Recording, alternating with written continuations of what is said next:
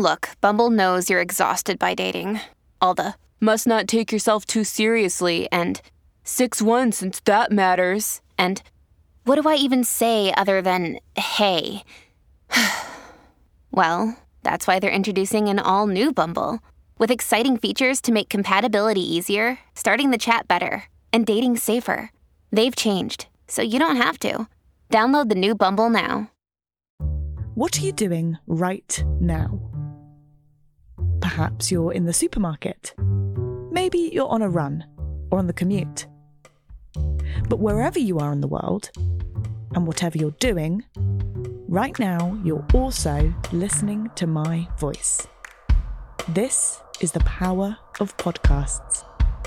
The ability to communicate with your audience in an intimate and intentional way through audio.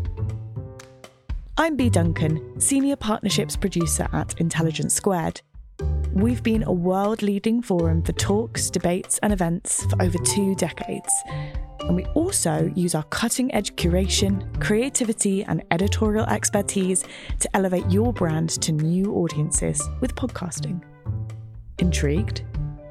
To find out what we can do for your organisation, book into a free consultation with me today. Find out more by going to www.intelligencesquared.com forward slash partnerships.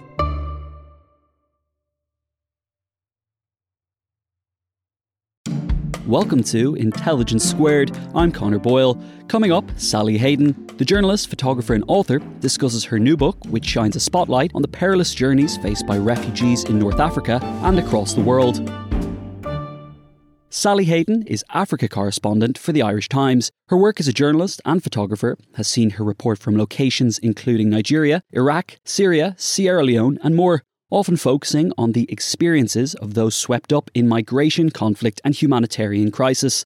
Her first book, the recently published My Fourth Time We Drowned Seeking Refuge on the World's Deadliest Migration Route, continues that work. The book explores not only the dangerous journeys undertaken by those seeking refuge in Europe, but also investigates how politics, NGOs, and organisations such as the United Nations can be a problematic part of the bigger picture. Hosting today's discussion is the economist and broadcaster Linda Yueh. Here's Linda with more. Welcome, Sally. Your book is focused on the refugee and migrant crisis in Africa and across the Mediterranean.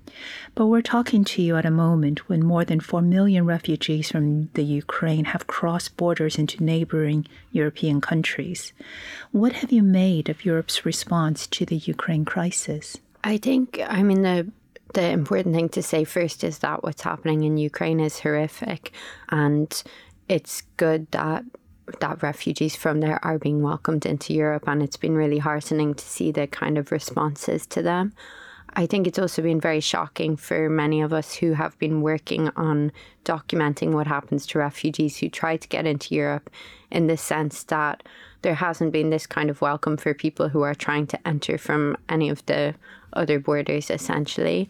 I know that some people that that some journalists that I know that report on it have actually said it's given them kind of a glimmer of hope. They're thinking maybe a more empathetic refugee policy is possible, but at the same stage, you know what we've been seeing for years now is like really horrific, a, a pretty horrific response in terms of human rights on Europe's other borders, and so yeah, it's it's been strange to witness. Well, let's get to your area, um, which is this um, book that you've written.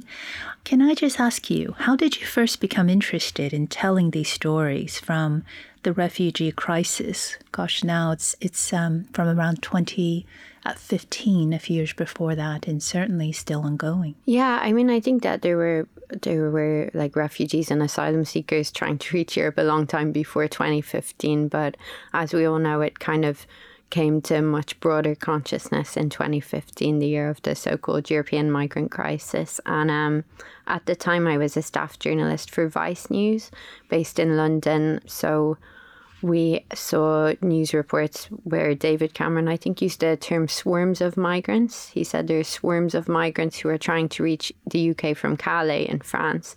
And my editor and me had a conversation and basically went, What does that mean? Like, we don't understand who are they? Like, where did they come from? What, the, like, swarms? How many does swarms mean? Like, we, you know, that didn't really make sense as a statement. And so my editor then at Upright actually said, why don't you just go to Calais and try and meet people and see what's going on? And so I went out. I had reported like a little bit on migration just because I did daily news, you know, so we'd report on when there was a big shipwreck and things like that. But um, I went out and I had actually been given like a thousand business cards from my work, which I hadn't. I did a lot of desk reporting, so I hadn't had so much chance to use them all. And I went out to Calais and I realized that like this is a much broader you know, there's many, many reasons why people would try and reach Europe, would try and reach the UK, and there's also many different situations that they're fleeing from. Um, and it's not, you can't use one term to describe everybody, you know. I mean, that's what we do, but it doesn't really show you the actual reality of what's happening. And I actually went out and started handing out business cards, just like anyone I spoke to, I'd say, take my business card, get in touch if you you know, have something that you think we should be reporting, or if you get to the UK and want to meet up, like, you know, just stay in touch. And a lot of them did stay in touch. And that was kind of my first. I, I just started making contacts with like a lot of people who, you know, would be considered as refugees who started telling me what was happening in their countries. Also, a lot about the details of making this type of journey and the, you know, the troubles that they faced even trying to fit into Europe afterwards. Um, and that, yeah, that kind of started me on this path of reporting on this. We're going to hopefully cover all of that in our time, including you quote um, some of the messages that they had sent to you throughout the book. So it's it's um, it was such a it was such a yeah, I mean, very worrying read, I have to say. I mean that so that was a different situation. The question of how I started reporting mm-hmm. on migration that was 2015, but the book begins in 2018. Yeah, um, and that's when I get a message from someone who was in a Libyan migrant detention center. So I hadn't reported on Libya until that mm-hmm. point.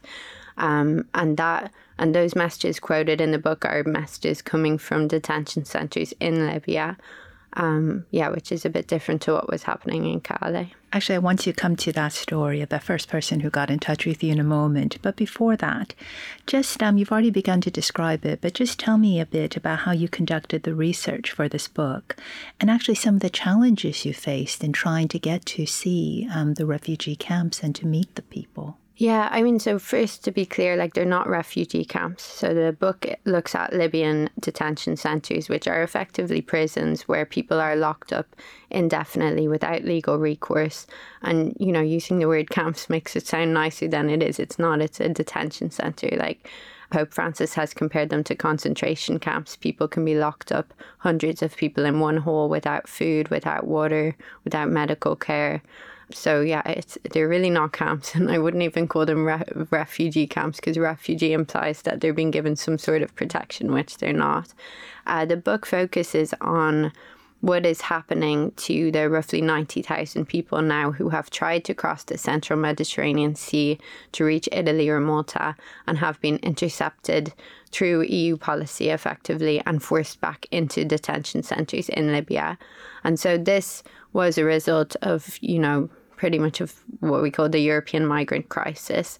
Um, and it's funny to think about it now because in 2015, 1.3 million people claimed asylum across Europe in the whole year. And like you said, 4 million Ukrainians have already left Ukraine. So when you even compare the size of those things, you know, what, what sparked all of this backlash against refugees actually wasn't so sizable in comparison to what they're facing now.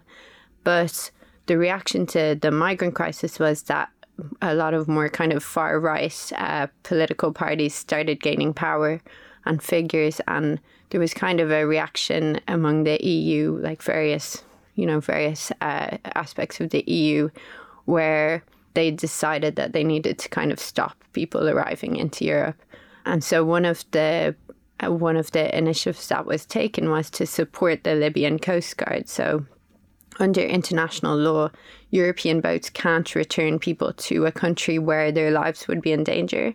And so instead of European vessels being able to return people to Libya, because if European vessels rescue boats of refugees, they pretty much have to take them to Europe. So the way to get around that was to support the Libyan Coast Guard by providing them with equipment, with training, and also doing surveillance. So the EU still flies, you know, helicopters, planes, drones to spot refugee boats, but they give that information to the Libyan Coast Guard since 2017. And the Libyan Coast Guard then can legally return refugees to Libya. So I'm sure like many people still don't know about this. Since 2017, 90,000 people, men, women, and children, have been caught at sea and returned into indefinite detention in Libya for for basically just trying to reach Europe. Hmm. As you document in your book, uh, refugees who contacted you, um, they wanted to tell their stories, but you also write about it was hard for them to tell you some parts of the story, wasn't it? safety wise and perhaps you wrote sometimes they feel shames you know the just the most of them wanted to to tell you but getting the story you know from them that in and of itself was you know very challenging wasn't it well so the the book is based on pretty much hundreds of people that I was in touch with who were held across detention centers. And so they were using hidden phones to send the messages. And there was a very real risk that if the information, if their, you know, my source was made public or was um, released, that they would actually, like, they could literally be tortured. Like, so they were inside the detention center. They were very much in real danger at that time. And so actually, people did want to talk. Like, a lot of, I say in the book, like, a lot of this ended up just kind of almost as a friendship, like just exchanging conversation because if you think about it, you have people who literally, some of them hadn't left a hole in a year. You know, they hadn't seen sunlight in a year. They didn't know what was going on. They wanted to know what was happening outside that detention center. And so it wasn't so hard to get information from people, but there was, I mean, actually, actually people would be more open with me than they would be with their family for example because they don't want their family to know how much they're suffering Whereas, like for me, I was kind of an impartial person who didn't necessarily know their relatives or didn't, um, you know, have. I, w- I was kind of separate, so they were more willing to tell me how they were feeling, what was happening, what the conditions were like. I want to come back to your chapter um, about the importance of the SIM card. But before we do that, uh, I just want to spend a moment on the title of your book. So you titled it My Fourth Time We Drowned and it's extremely evocative. Tell me about the Somali refugee that you were quoting in as the title of your book, and then crucially, what happened on their fifth attempt. Yeah, the quote comes from something that a Somali, a young Somali guy told me uh, that he had tried to cross the sea three times. All those times he had been intercepted. The fourth time, he says, we drowned. He was with family members and they actually died in that attempt and the fifth time he personally made it to safety. But I think for me, that quote is quite powerful. I mean, part of me was surprised that other people felt that because they didn't know the whole context. But like for me, that quote was powerful because what happens to refugees when they try to make this journey, it becomes like a communal effort. You know, all of your background, all of your personal identity gets stripped when you're stuck in this situation where you're basically treated as cargo. You know, you get locked up in warehouses, smugglers just move you around like your cargo. You get locked up in detention, and nothing really from your previous life matters anymore. And so it becomes like a very communal effort to try and survive this situation. And so, actually, the book even details like what happens to people who reach Europe. And like that young man, I mean, they can feel that part of them is dead because the people who were with them will like all everyone that I know who has reached Europe, they have multiple people who have died trying to make that journey, and so they may have survived, but the feeling is like part of them is dead. You know, it's not that they are just celebrating now. Um, yeah, so that's what the title meant. Tell me about the road of death from Sudan to Italy. So, what might this journey for a refugee look like? You've already begun to describe it. Why would they brave that particular route? And it was really striking in the book how expensive um, that it would cost. Yeah, that was definitely what uh, one guy who I interviewed for the book, he called this the road of death, where it tends to be the people who are coming from what would be termed as refugee producing countries. So either they're escaping war in maybe Somalia, Darfur and Sudan, um, South Sudan, or dictatorships like in Eritrea and they all kind of meet together in Sudan. And in Sudan, in Khartoum, you can find a smuggler. And so it tended to be in Khartoum that they would make deals with smugglers or in uh, close by in Omdurman. And basically, what the smugglers do is they offer you it's kind of like go now, pay later scheme. So you don't pay anything to set off on the journey, but people know that the journey is going to be incredibly dangerous. But the smuggler will say, especially like in 20, around 2017, 2016, they'll say you'll pay maybe $5,000 or it may probably $2,000, but you'll be in Europe in three weeks or one month. And so people agreed to do this and they set off. They drive across the Sahara Desert, which is incredibly dangerous. There's like not enough water. People die. They just, they're in Hilux Jeeps generally. They just are sitting, sitting out the back. And if someone dies, which many people describe to me happening, they just throw the body off the Jeep and keep driving. When they get to Libya, then the, at that point they get locked in a warehouse. And so that's when the amount of money that they've been told they will pay goes up. So generally, if they were told they'd pay two grand, maybe they'd be told now it's going to be five thousand dollars. And from that point, they're then told it depended on the smuggler slightly, but generally, like every day, they'd be lined up, told to call their family, told to tell their family they have to pay five thousand dollars I mean, some people I interviewed, they described like the account details were like on the wall, so they could call them out. They were given like one minute to talk to their family members. And if they didn't pay in a certain amount of time, then they began to be tortured or beaten. So, or denied, denied food even. So, yeah, so if you paid quickly, initially, if you paid quickly, then you could move on and potentially try and cross the sea. But if you didn't pay quickly, that's when torture started most people I interviewed, they said they stayed there for around one year with the smugglers. So it was like not a fast process. And what happened was because the EU started supporting the Libyan Coast Guard in 2017, there stopped being so many people arriving in Libya, which meant that the smugglers were quite desperate to keep making money out of the people who were under their control. So they would have had like thousands of people across various compounds. And what happened was when you paid your $5,000, you would then be sold to another smuggler and made to pay again. So some people I interviewed, they paid this like two, three, four times. Um, so it, it went from being what uh, one one researcher on this calls the gone from the monetization of travel to the monetization of captivity, basically. And one guy I interview in the book, he literally uh, was gambled away by a smuggler. So the smugglers weren't always in Libya. Sometimes they were off in Dubai. And his smuggler loved gambling and literally gambled away like a few hundred of them to another smuggler. Wow. You write later in the book about Rwanda and Rwanda, sort of given how treacherous this course is and what you've described as the EU's policy. So just tell us a little bit about um, what's happening um, with the Rwanda position in all of this. Yeah, so Rwanda isn't on the route at all, and there wouldn't be people leaving Rwanda to try to get to Europe, at least not that I've come across going through Libya. But what happened was there's a EU evacuation scheme, and the EU oh sorry a UN uh, evacuation scheme. And so this is happening all over the world. It's kind of resettlement and rich countries can step forward and offer spaces for refugees. And there really aren't enough spaces offered. So before coronavirus the UN was evacuating about 2000 people a year which was much less than the number who needed it even much less than the numbers who were detained. But because they can't do a proper full, you know, the the countries that offer spaces, they make a lot of requirements in terms of the interviews and things that have to be carried out before someone can be moved there.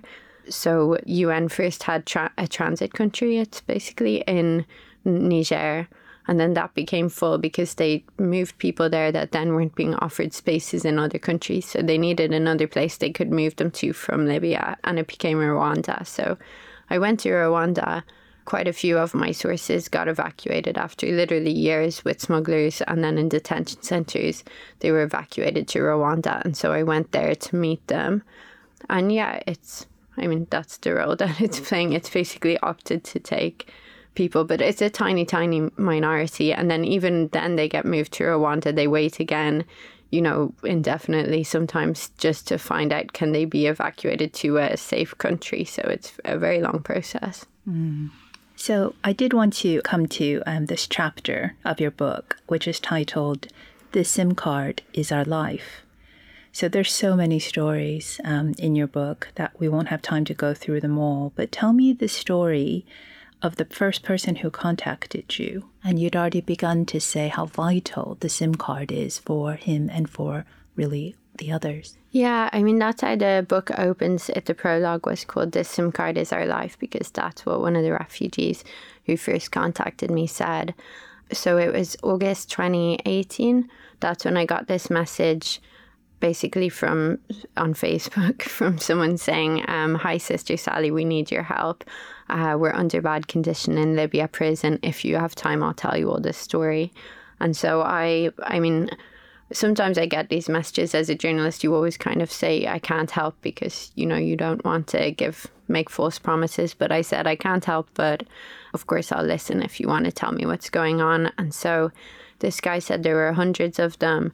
They had been locked in a detention center for months. A war had just broken out around them, and the guards who had who had locked them inside basically had fled. And so they had been left there. They had no food, no water. There were children. There were pregnant women. They were desperate. They didn't know.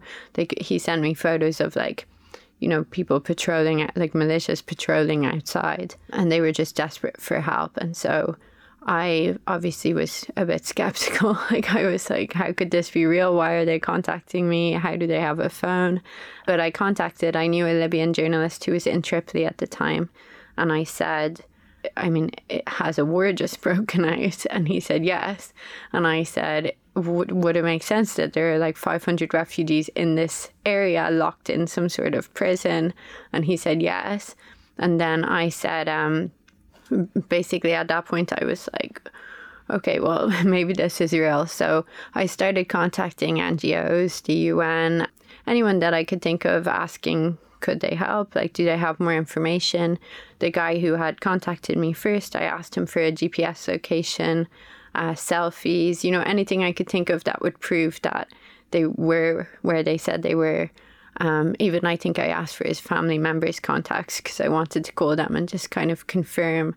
And yeah, it turned out that this was totally real. And uh, from that point, then that was the first group. I thought it was an isolated incident, basically. But like I said, it turned out that they had pretty much all tried to cross the Mediterranean Sea and been ex- intercepted because of European policy and being locked up in this detention center where they ended up in this situation.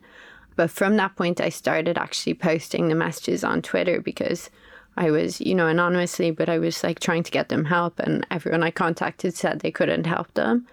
And then I started getting contacted by people in other detention centers. So it turned out that this wasn't isolated, that there were like many, I mean, at one point there were 26 like government affiliated detention centers, but that were being run by militias where people were locked up.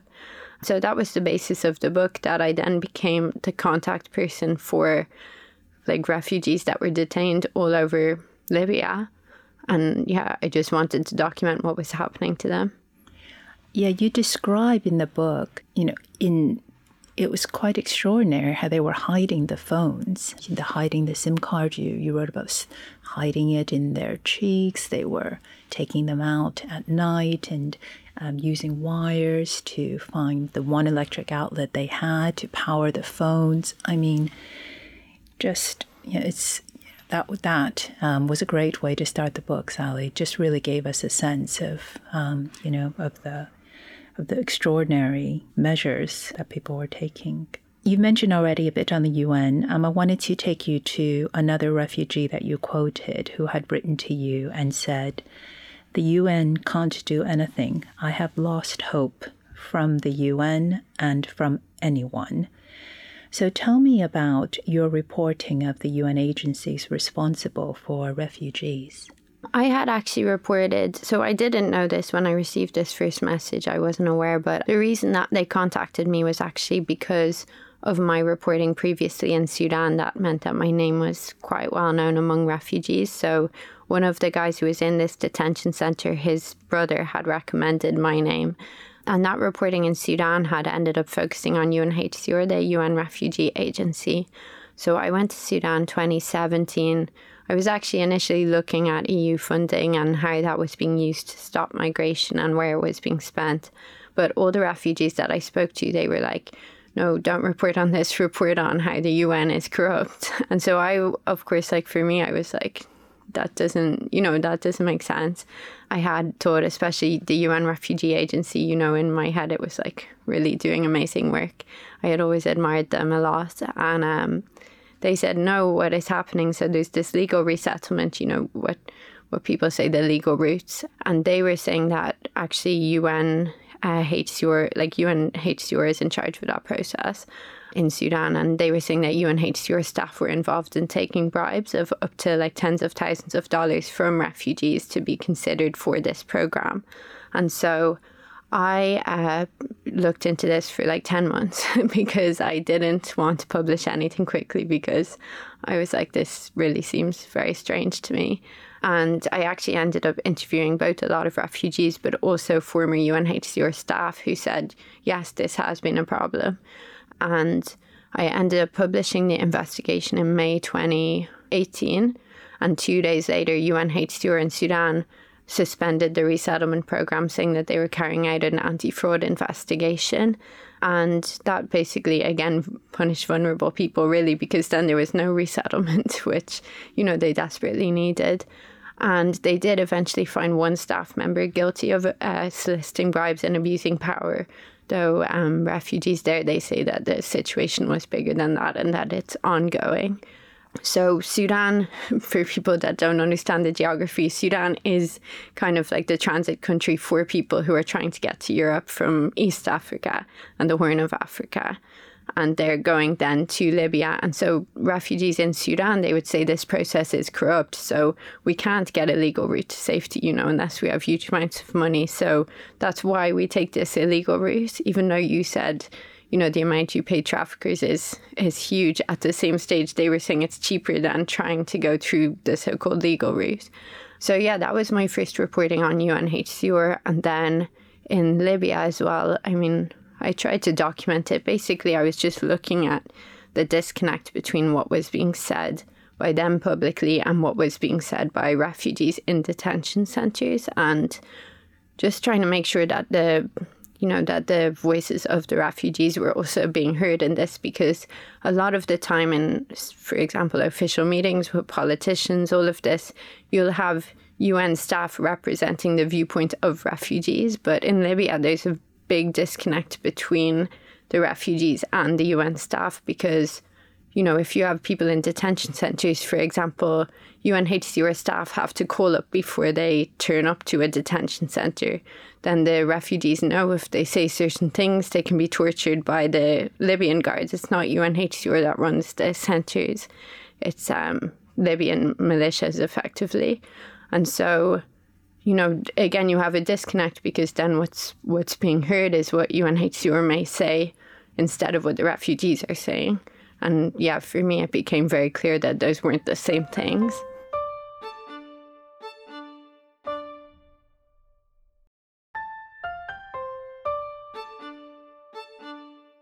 You mentioned there the um, the EU, and um, you had actually also written about um, really the the impact of um, the arrivals um, of refugees from um, these countries that you are covering into Europe. And so, this, you know, around 2015, we said around 2016.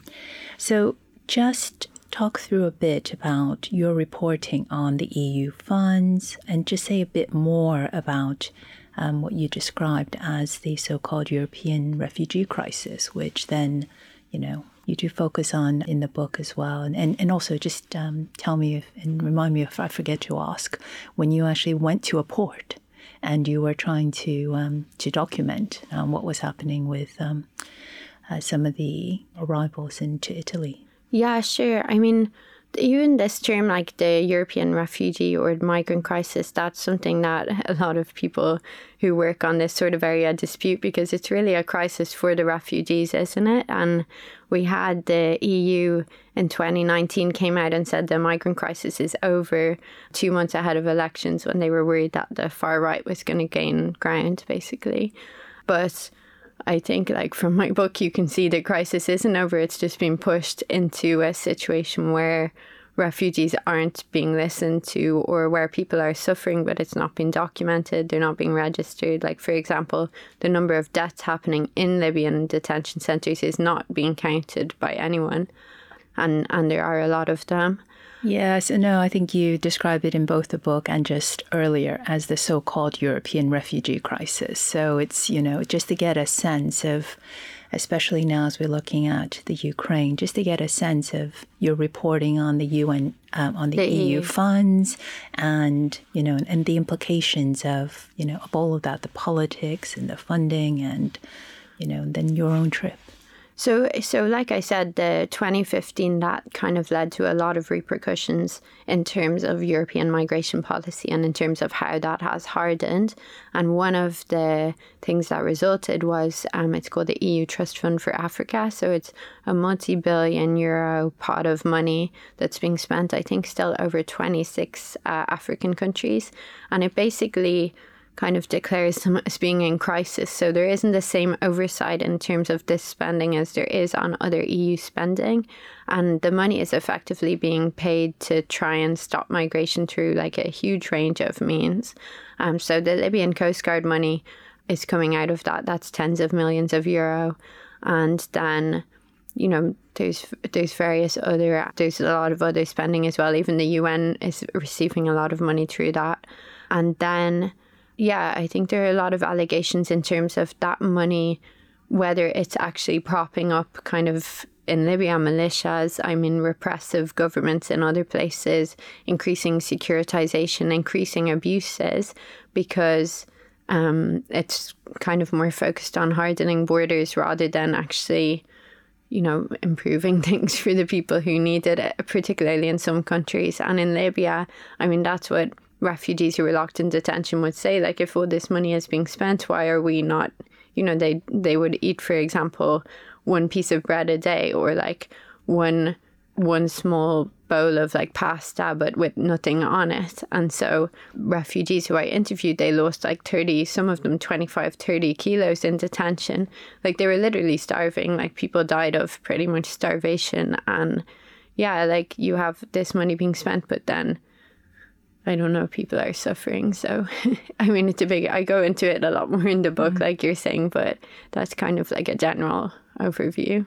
Mm-hmm. Um, inter- sorry, you wanted to ask me in terms of Upward? Yeah, yeah. So you write um, one of the chapters about some of the, you know, you, I mean, I should say throughout the book, you know, you document um, a lot of the challenges that you had. You were receiving threats um, but you did actually go to a port, didn't you? Because you went to many places. But I thought that story where you then became persona non grata. Um, so just tell us that story.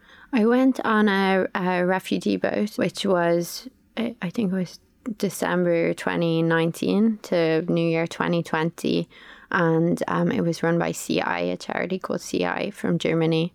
And yeah, I, I mean, I uh, reporting this book, there were many things that ended up happening which I did not anticipate, and if I had tried to you know, write it my like obviously it's nonfiction, so you have to roll with what you find. But if I had anticipated things, they wouldn't have necessarily been how things developed. And this was one example that we went on this rescue ship. I assumed that we were going to rescue people from detention centers, potentially even people that I had been in touch with, or you know, Eritreans, uh, Sudanese people, Somalis, and instead we ended up rescuing Libyans. Um, thirty-five or sorry, 32 Libyans came on board.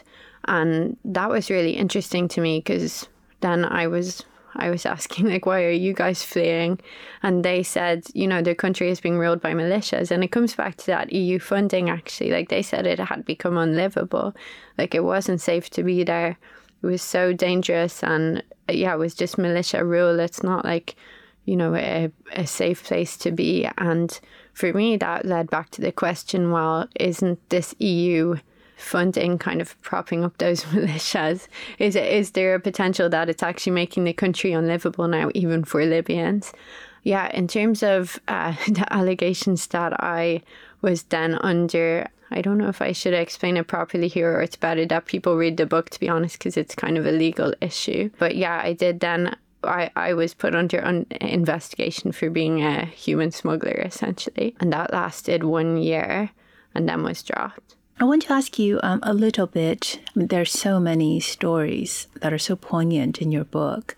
But if you described, um, you've already described, you know, quite a bit of it. But I was fascinated to just to learn that the refugees in these detention centers they would uh, you know they would pair up because married couples had you know they were uh, higher up in terms of being resettled. So just kind of you know say a bit more about you know what you observed these um, um, refugees doing to try and you know survive and and um, and make it out. Yeah i mean so I guess this book I wanted to, I just wanted to document actually humanity and how humanity survives in these type of horrific situations. And, you know, the fact that anyone can survive living like this for years, like literally years, to me is incredible. And this was one of the things that I did hear about happening uh, a good bit was that because there'd be, le- there'd be less women basically than men, but married couples. So either women were prioritized, women and children, or married couples as well.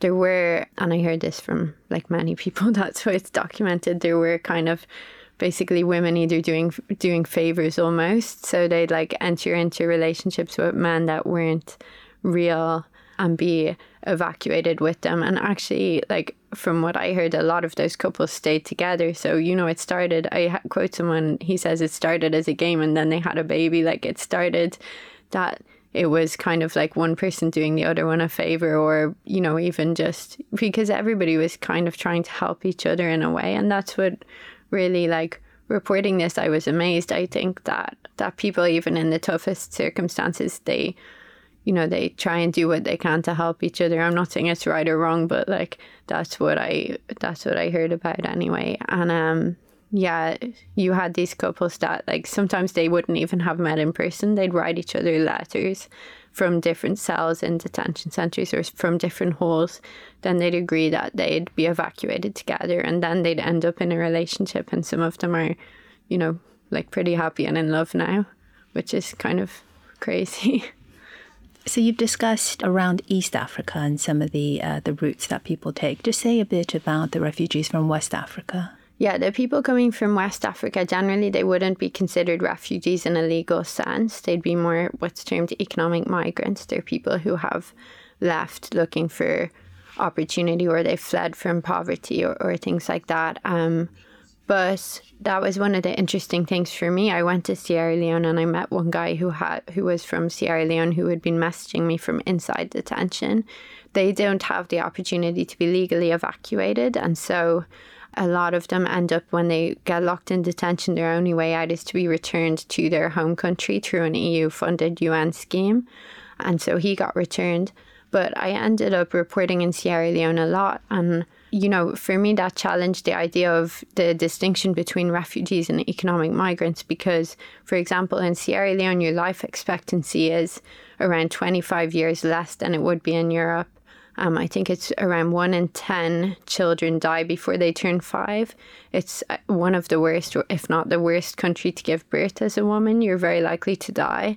And so there are these threats to your life that are related to poverty that are, but are still kind of you know, I was even there during um, a big coronavirus outbreak and there were no ventilators functioning in the country. So, like, if you needed a ventilator, you just died. So, that's when you when you look at it like that, it's not so clear cut that these are just people who want a job. You know, it's like they there is actually an active threat to your life if you're in a very very poor country. One of the things that was, there are many striking things about your book, but one of the striking things is that um, you write that 87% of the world's refugees are sheltered in developing countries. And you view migration as one of the greatest challenges to humanity of the 21st century. So, what would you like to see done about this crisis, this challenge? I mean, I wouldn't necessarily say that I see migration as one of the greatest challenges. It's more the response to it. I think that it's really a test of people's humanity because we're really seeing the worst of, you know, our humanity as people who are living in the rich world. What is happening for me, I'm a journalist. You know, I don't have all the answers, but I want people to know the consequences of uh, of our policies, and and I feel like we're all complicit in this, really, because so many efforts are being made to shut out people and, and literally incarcerate them and sometimes sentencing them to death effectively. And I think that all Europeans should be aware of this. I mean, I know there's been Brexit. I think British people should also be aware of it. Even the British have been involved in training the Libyan Coast Guard as well. So it isn't a separate issue. And yeah, I I mean I talk about it in the book. We have all this kind of pieces being written saying things like how do we make more women have babies in the West because we have declining populations, but actually it's like Africa is treated as an oversight in those sort of conversations, and you have huge numbers of people who are looking for opportunities but have been shut out from those opportunities. And, you know, people now they're saying, well, we should care more about Ukrainians, for example, because we have more of a history with Ukraine. But actually, a lot of African countries were former colonies of British, either Britain or European countries, and they've long been exploited by British and European countries. Yeah, I think that there's a bigger responsibility there that's that's somehow being dodged. You write that Samuel uh, went to Canada. You also write about uh, Million going to Sweden, uh, Essie uh, went to Italy, and and others. So you mentioned it's at the very start. Um, what is the process like for those who make it to Europe or to um, Canada and elsewhere? And do you know how they're doing now? Yeah, there are two ways that people that I've been in touch with, they've made it either that they cross the sea, so they finally they keep trying and eventually they make it across the sea to Italy or to Malta, or else they get resettled through the UN. Which, um, like I said, that's a small number, but there is a number that that get taken like that. And yeah, they're the lucky few, to be honest. And I think they all struggle. I mean, I document that in the book as well, like that I went around Europe meeting former Libya detainees who pretty much all have problems sleeping. Like they don't sleep at night. They end up just pacing around at night. They like either cut contact with people in Libya or they yeah, they just they struggle in various ways. And at the same stage, like some of them have jobs now. They can speak fluent, you know, Swedish or Norwegian, or they're learning languages. They're like integrating in various ways. Some are part of, part of um, sports clubs. So they yeah, but it's tricky. And I met two guys in Stockholm, I describe it in the book, who were held in a detention center called Zintan. One of them lost 25 kilos there, one of them lost 30 kilos there. They thought they were going to die. They were completely emaciated. And um, we met for lunch, and it was very strange because they were describing how it had been. And I was messaging them when they were in this detention center they were describing how it was to starve there and then we're sitting in Sweden and we're in this restaurant with like a lot of food in front of us. They were telling me, you know, if this was a Libyan detention center, this is how the mattresses would be lined up. This how many people would be be fit in here. And they they then said one of them picked up a glass of water and said, you know, it eh, actually I think actually one of them got a bit upset and I said, We don't have to talk about this, you know, it's fine. And he said, No, I want to talk about this. And then he picked up a glass of water and said something like the people here they just they don't see past this glass. He tried to use it as an example and he was like, They don't understand what's happening to to us and and because of that we can't speak about it. We don't you know, it just disturbs people for them to speak. Another guy said uh, he had d- tried to describe it to someone and they said, wow, this is like a movie. And he was like, no, this is the reality for like tens of thousands of people who are still going through this. So they really have like this very difficult time trying to reconcile. Even in Sweden, refugees kept saying, we can't believe how well they treat their dogs here. Like they're so nice to their animals. And yeah, you know, Africans are suffering this much on the borders. So yeah, it's it's very difficult, and I don't know the answers. I've been trying to learn a bit more about trauma and how it affects people, and I hope that that they'll all do well and continue to do well. But I know that it's difficult. Well, you're right that some um, have been returnees back to uh, West Africa. There's a story you tell in the book about one of them. Yeah, about Joseph. And he, yeah, exactly like I was saying, I went to visit him there And it's difficult. I mean, he actually just wants to leave again. like he's looking for opportunities. He tried to get a job. He's had various problems. I mean, I detail it in the book, but yeah, like and that's what I said earlier about this difference between refugees and economic migrants. I mean it's illegal there's a legal difference there in that one is entitled to international protection if they can reach a country where they can claim it in. Whereas like Joseph he could get to Europe and he probably wouldn't get it, you know. But at the same stage, yeah, it's it's difficult to be in to be in like a country where you don't have a social security net, you don't have, you know, you have extreme poverty, you have nepotism. Yeah, it's hard. And Sally, one of the questions that has come in for you is aside from Europe, uh, which we've discussed, what do you think other countries' responsibilities should be in this crisis? I mean, again, I, I wouldn't necessarily call it a crisis, except for that, like you said, 87% of refugees are sheltered in developing countries. So I guess for a lot of them, it is a crisis. But um, I think that, you know, legal paths to safety are very important. And that's not just through refugee resettlement, which is important, but that's offering scholarships, offering, you know, job opportunities, different ways that people can find to um, access those opportunities basically because the reality is that we're all just kind of where we're born it where we're born is chance and then some of us have extreme privileges and and some people have none and it's hard to understand that if you're born into a rich country but actually the difference is huge. And then yeah i mean i don't know like the the broader issue is obviously inequality as well as well as you know stopping wars and dictatorships, but but yeah, more empathy. I mean, for me, I want I just wanted to document the consequences of this policy. I want people to be aware of what's happening, but I think that of course we can all be more empathetic.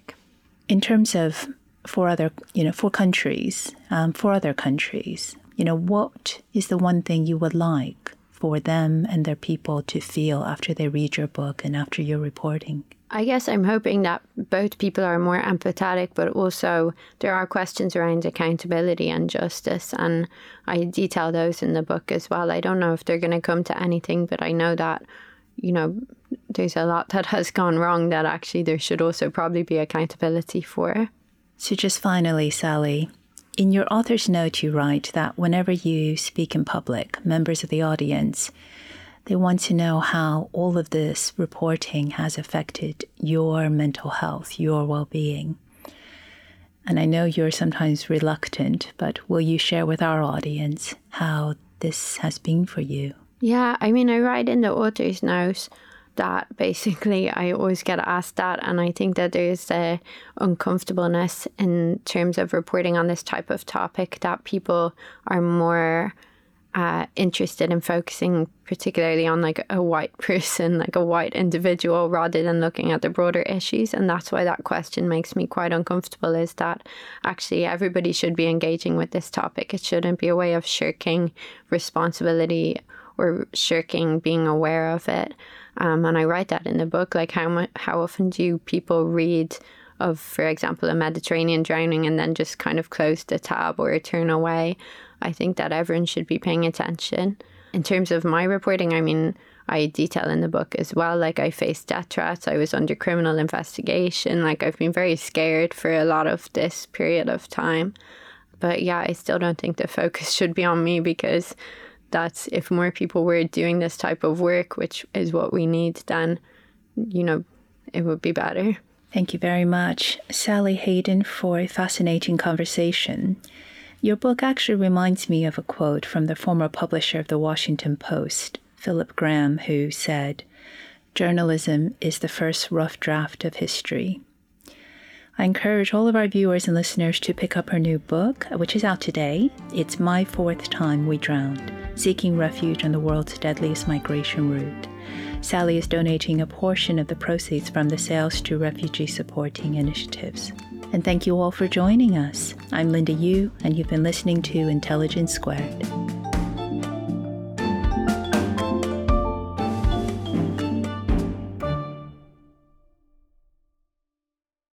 What are you doing right now? Perhaps you're in the supermarket Maybe you're on a run or on the commute. But wherever you are in the world, and whatever you're doing, right now you're also listening to my voice. This is the power of podcasts. The ability to communicate with your audience in an intimate and intentional way through audio. I'm Bea Duncan, Senior Partnerships Producer at Intelligence Squared. We've been a world leading forum for talks, debates, and events for over two decades. And we also use our cutting edge curation, creativity, and editorial expertise to elevate your brand to new audiences with podcasting. Intrigued? To find out what we can do for your organisation, book into a free consultation with me today. Find out more by going to www.intelligencesquared.com forward slash partnerships.